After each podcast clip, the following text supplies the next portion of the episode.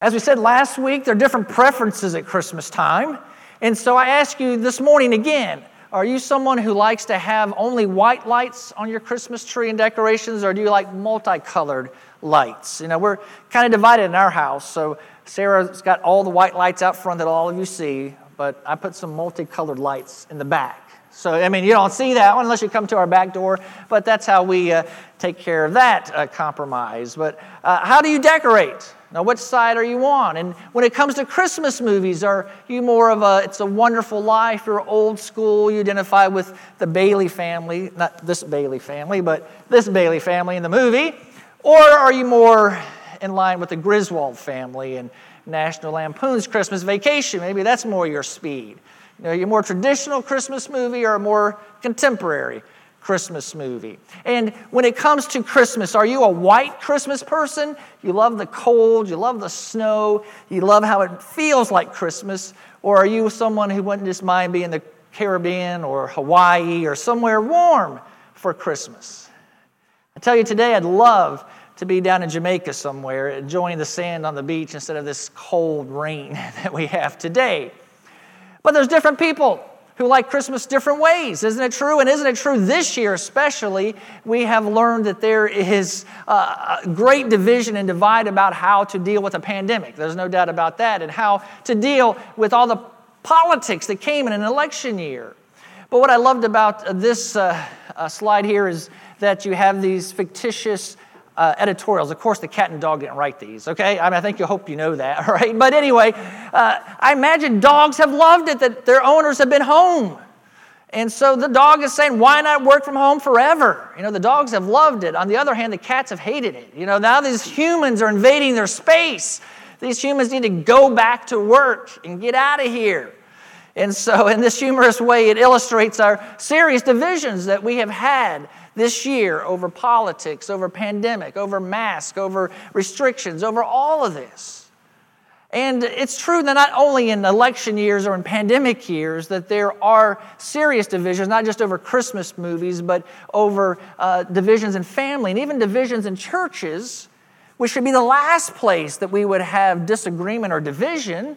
If we are to be united in Christ and love like Christ loves, you would think the church would be a place where there is no division. But isn't it true that often in churches, that's where the division sometimes is the most passionate?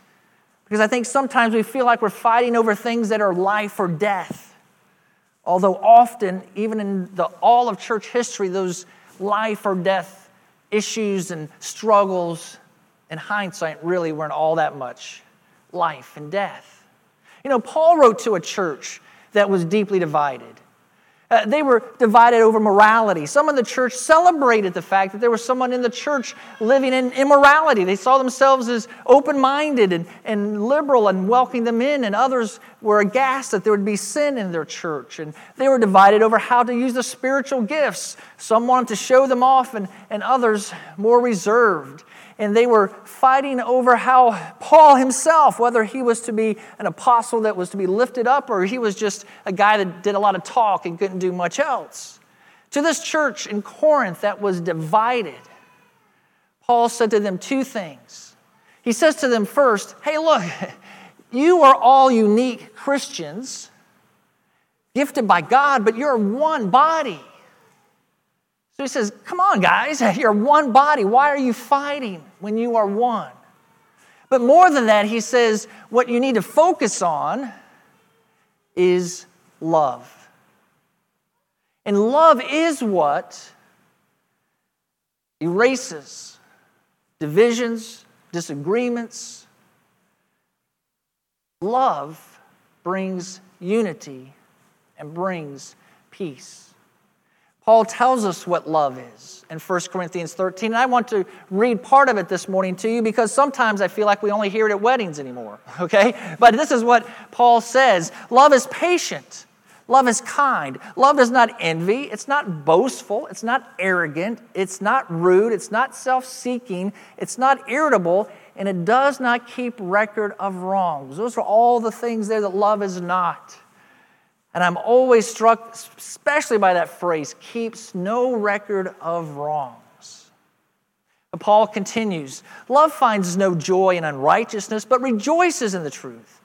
It bears all things, believes all things, hopes all things, endures all things. Love never ends. Now, these three remain faith, hope, and love, but the greatest of these is love. When we come to the Christmas story, it's all about God's love for us. We all know John 3:16. If you've been to church more than 2 Sundays, you know this verse. John 3:16, for God so loved the world, he gave his one and only son. That, that's the story of Christmas. The story of God's love.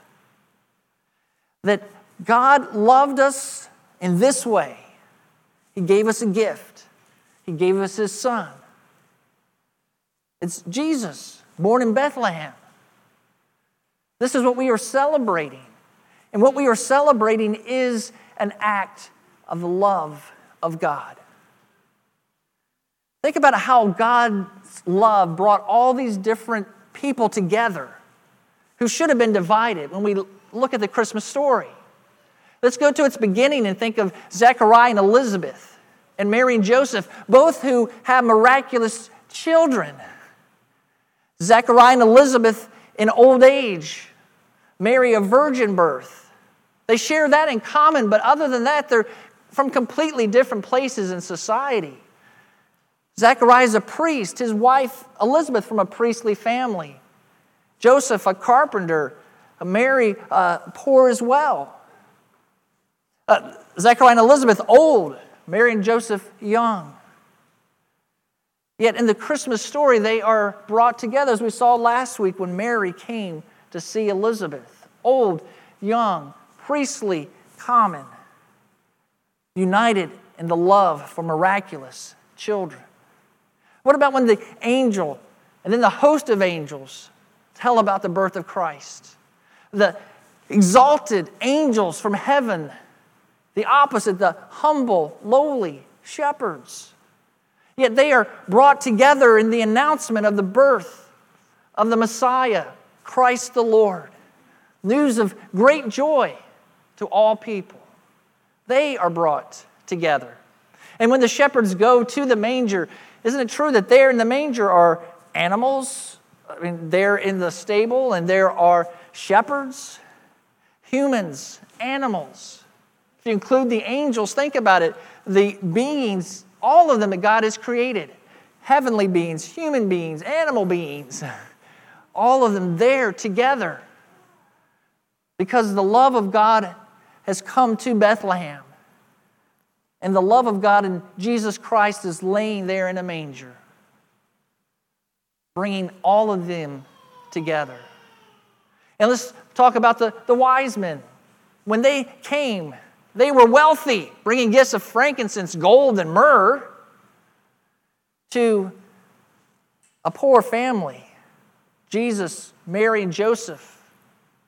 But more than that, the wise men were Gentiles Mary, Joseph, and Jesus, Jews. And so they are brought together because of this child, Jesus. I think it was Patty Smith who put on Facebook this week if three wise women came, their gifts would have been diapers and formula and casseroles. And so maybe there's some truth to that, right, ladies? Those would have been uh, maybe better gifts than gold, frankincense, and myrrh. But anyway, uh, I hope you see in this whole Christmas story from beginning to end, the center of it, of course, is Jesus. But he is the gift of God's love. And that brings together young and old, priestly and common. It brings heavenly beings and lowly animals and shepherds together. It brings Gentiles and Jews together, rich and poor together. The divisions broken down, unity brought because of the love of God and the gift of Jesus. You've probably heard as many sermons about love as you've heard about Christmas, and maybe even more. And so, even as a pastor, it's hard to say something more about love that you haven't heard or something more about Christmas that you haven't heard. So, maybe this morning you won't hear anything new. Maybe it will be a reminder of something you already knew that you need to do now that you had forgotten or you've gotten out of the habit of doing? Because when we talk about love, isn't it true that we use that word in so many ways? You know, if you were to say, I love you to your grandma, to your sister, uh, to your mother, to your wife, uh, it wouldn't mean the exact same thing. I certainly hope it wouldn't mean the exact same thing if you said that to all of them. But you say the same words. And isn't it true that we use those words even when we talk to our dog? When we talk to our bowl of ice cream? Don't we say, I love ice cream? Well, I certainly hope when you say, I love ice cream, and you say, I love my wife, it's not the same thing. Yet we use the same word love, four letters, L O V E. We use it to say so much. And so, because we use it to say so much, sometimes it's hard to understand what it means when God says, I love you, and He says to love others as I have loved you. Because we use that word in so many different ways. So I want to help you understand what God is saying when He talks about His love for us and how we are to love. So let's think about in the Greek language of the New Testament, they didn't use just one word to describe these different types of love, they used multiple words. So, in fact, they had a word eros, which is romantic love. That word's not used in the New Testament, but it is an important aspect of love, right? husbands and wives. That's a very important part of a marriage relationship is eros, love. In the New Testament, there's three words for love that are used. One of them is phileo, which is a brotherly love or sisterly love, a friendship. Uh, here's an example. When Jesus is told about Lazarus, his friend who is dying, the sisters say to him when he meets them, excuse me, send a message to him Lord, the one you love is sick. In other words, Jesus, your friend, the one you love as a friend, is sick. And when Jesus cried, the Jews who were there saw it and they said, See how he loved him. Uh, the friendship between Jesus and Lazarus was obvious.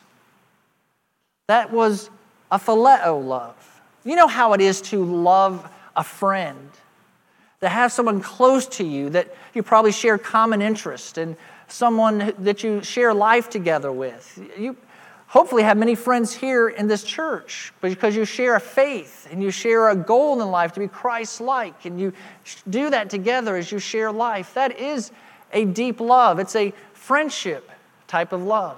It's also used when we talk about things we like, like ice cream. Here in this example, though, it's not ice cream, it's what the Pharisees liked. Whenever you pray, Jesus said, you must not be like the hypocrites because they love to pray standing in the synagogues. So, this word, I guess if you're going to say in Greek, I love ice cream, this is the word you would use. It's something that you love to do, you like to do, and there's an example of it. There's another word, storge, which is more of a family love. And isn't it true that our immediate family, we love in a special way that is a little bit different from how we have close friendships. Although, don't we often say uh, you love someone like a brother? Uh, because it is true that you can have close friends that are just like family to you, especially if your family's lousy. And so, if you have a lousy family, you have people outside your family that are your brothers and sisters and aunts and uncles, and even grandma and grandpas. Those are parent figures to you. So here's an example. Paul says in Romans 12 10, love one another deeply as brothers and sisters, outdo one another, showing honor. So among us as Christians, we are to love each other as though we were blood brothers and sisters. And in a sense, we are. We are saved by the blood of Christ, and that has brought us into a family with God the Father, our Father, and God the Son, Jesus, our brother. We're family. So we are to love each other as family. But the other word that's used is agape. And it's a godly love. I do want to say this, especially phileo and, and agape and, and storge, these sometimes are interchanged and they are synonymous. So the distinction isn't black and white. But nevertheless, the distinctions are helpful in understanding how we are to love like God loves. And we are told this is the essence of who God is, this kind of love. John tells us the one who does not love does not know God because God is love. This is a love that is unconditional and sacrificial. That is the essence of agape love. That's the essence of who God is. And it's shown to us in a simple verse in the sense of words, but very deep in what it means. Paul says in Romans 5 8, but God proves his own love for us in this, that while we were still sinners, Christ died for us. You notice when God loved us? When we were sinners. That means his love is unconditional. That means he didn't wait for your act to get cleared up before he loved you. That means he didn't wait until you were holy to love you. He didn't wait until you were acceptable to love you. He loved you, He loved me, He loves everyone when we're at our worst. When we are sinners, when we reject Him, when we hate Him, when we're His enemies, that's when He loves us. That's why that love is unconditional. God doesn't say, I will love you when. He doesn't say, I will love you if. He says, I love you. No conditions. Also, notice that His love is sacrificial. His love was shown to us in that He died for us. He gave His life. And when we think about giving a life, I know you probably have imagined how you would want to give your life for your spouse, for your children. If, if you had to, if you needed to, you say, Yes, I would do that. But think about how God gave His life for all sinners the worst, the vilest he loves them and died for them. Would you be willing to die for a murderer, a rapist, a, a, racist, you know, a terrorist? Would you want to die for someone like that? God did. Jesus did. That's how he loves. That's how different his love is towards us than the love that comes naturally. You know, it's easy to love people that love you. Can't you do that? In fact, uh, Jesus even tells us, you know, uh, anybody can do that. You, you go find that murderer, the rapist, the terrorist, you go find that person. That person can love someone who loves them.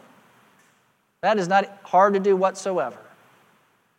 What makes God's love, and therefore Christian love, unique and different is loving those who hate us it's loving when we don't feel like loving. It's loving when it's not natural to love because it's not natural love, it's supernatural, godly love that is in us and that it's expressed in how we treat other people. So notice how God says this love that's unconditional and sacrificial is to be how we are to love each other. Jesus said to his disciples, I give you a new command love one another just as I have loved you. You are also to love one another. By this, everyone will know that you are my disciples if you love one another. The love that the world's supposed to see is this unconditional sacrificial love that we have for each other. And notice it should mark us out, it should be different. The world sees erotic love all the time. It sees romantic love. It sees friendship love. It sees family love. The world sees that all the time. Do they see agape love? Nope. They don't see much of that, but they should see it all the time in the church. That's what should mark us as Christians, as the church, as the love that's unconditional and sacrificial. But it's just not for each other. This is supposed to be for everyone. Paul says, And may the Lord cause you to increase and overflow with love for one another and for everyone, just as we do for you. So this love extends not just to brothers and sisters in Christ, but to your neighbors, to strangers, yes, even to enemies. As Jesus says, You have heard that it was said, Love your neighbor, and hate your enemy, but I tell you, love your enemies and pray for those who persecute you. God's love, unconditional and sacrificial, should mark who we are as we love each other, as we love our family, but also as we love everybody and even those who hate us, our enemies. That is what it means to love like God loves. I want to tell you how we can love that way. I think the first way we do that is to see people like God sees them. Uh, isn't it true that we naturally label people immediately when we see them? If you meet a stranger, I guarantee you within 10 seconds, you have already put a label on them because of what they look like, of what they sound like, sometimes even how they smell, okay? You do. You measure them up and say, well, they're rich or poor, uh, they're black or white, uh, their, their clothes are nice or they're not nice. I mean, you look at them and you've already made a judgment, you've made categories. And then we do that also with people we already know. Think about it. You have people in categories in your life. These are people that I'm real close to. These people I, am not too close to, and these people I don't want to be close to. Okay, and if I want something, I go to this person. If I need this, I go to that person. You have all these categories of people and labels of people, and that's what we naturally do. And so, what happens though when we do that is we start to amount, you know, we put people into categories, and these people get love, these don't get as much love, these get no love. See how the love then is given to them based on the category, the label that they have. But that's not how God sees people. When He sees them, yes, He does see sinners but he has compassion on them. And when Jesus saw uh, the, the Jews in his day and he saw that they were sinners, it says that he, he looked on them with compassion like a sheep, shepherd does for a sheep. Because he saw that they were lost. He saw that they were wayward. They needed him, they needed a Messiah, they needed a Savior. So when we see people, we should see everyone as a special creation of God, unique in who they are and we also should see them as someone who desperately needs a Savior. And therefore have compassion on them. And therefore share the love of God and the Word of God to them. That's how God sees everyone. That's how we should see everyone. And when you see people like that, then act in love like Jesus did. I'll just give you a few examples. Jesus befriended tax collectors and sinners. That was a scandalous thing. You know, the Pharisees would never even talk to, certainly not hang out with, certainly not have dinner with a tax collector like Zacchaeus or uh, anyone that they considered a sinner. They were great at creating categories and labels. And certain people they would not even get close to. Yet Jesus would. And he wouldn't just get close to them, he would have dinner with them, he would talk to them, he would love them. And the people of his day, especially the religious leaders, could not understand it. And it drove the religious leaders crazy. But that's how God loves. He loves those whom the rest of the world often ignores.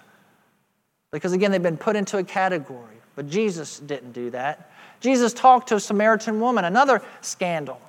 He was a Jew, she was a Samaritan. A good Jew would never talk to a Samaritan. He was a man, she was a woman. A good Jewish man would never talk to a good Jewish woman, or certainly a Samaritan woman that wasn't in his family. Yet he did. When the disciples came back from going in town, they came back and they saw him talking to her and they couldn't believe it. Jesus, what are you doing?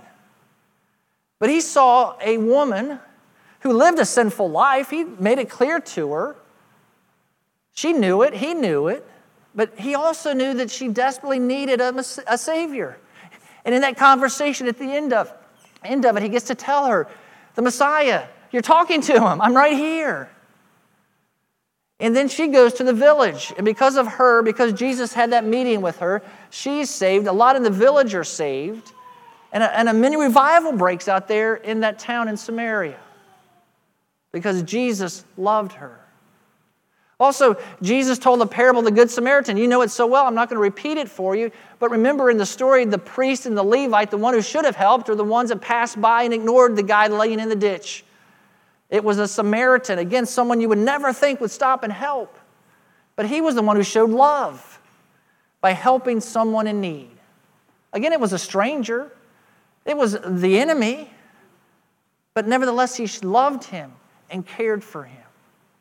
Jesus tells us to do likewise. And of course, Jesus died for us. You know, Pastor Brady mentioned the other Sunday, you know, which is uh, greater, which is better, Easter or Christmas? And you kind of think, well, I don't know. it's really the, uh, the different sides of one coin. Obviously, you cannot have Easter without Jesus being born. So, therefore, Christmas is most important. But a baby being born is no big deal. That happens every day.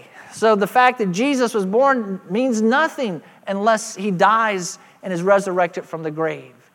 And so, you can argue back and forth which one is greater, which one's better. That's a useless argument. But it shows us this that from the very moment that Jesus was born, the focus was already on the cross. Just like in this picture, the shadow of the cross was there at the manger. Because the gift of love was the birth of Jesus, but the true gift of love was his sacrifice for our sin. And that's how he showed his love for us. And that's how he tells us to love others, to live sacrificially.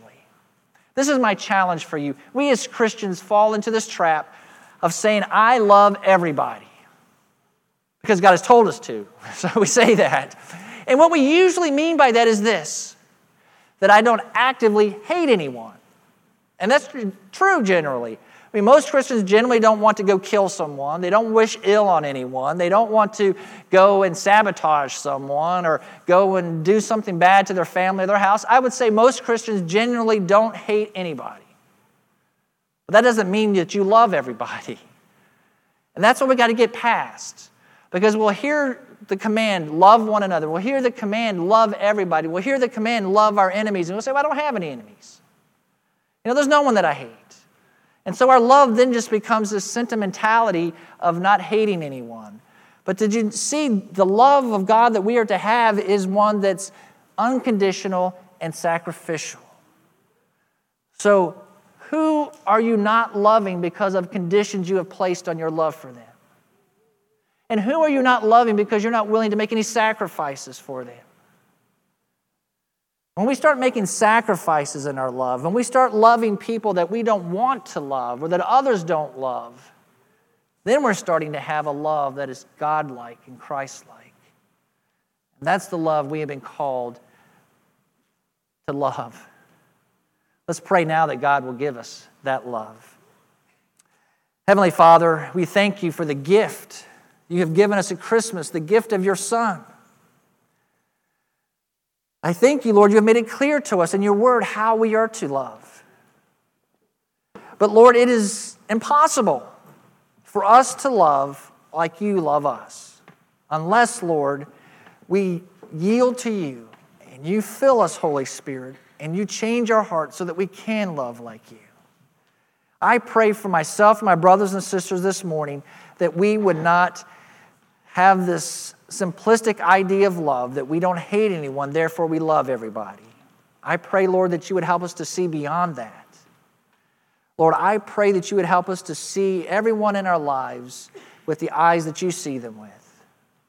And I pray, Lord, that we would listen to you, Holy Spirit, when you move us and you tell us to love people with sacrificial love, unconditional love, and to act and to move and to do it. And Lord, I pray that we would be obedient in that and that we would see a change in our personal lives, the lives of our family, community, and this church, where we see a true Christ like love shown each and every day. So I pray for that, Lord. And I pray that especially here at Christmas when we do celebrate the gift of love in you, Lord Jesus, in whose name we pray. Amen. Stand with me, please, as we sing to close our service. I'll be with you at the back. If you have any need, you want me to pray with you, you want to make a commitment to the Lord, sure. God has spoken to you. So, again, I, know I tell you this almost every week because it's important every week. This isn't just a time to wrap up the service, not a time to start making lists of what you're going to do this afternoon. It's not a time to read words on a screen. It's time to say yes to God this morning. He has said something to you. If he hasn't said anything, then that's what you need to do right now is ask him, God, what I, I need to hear something. So hear something now or act on something he's already told you. That's what this time is for. So let's be obedient to the Lord as we sing, as we respond.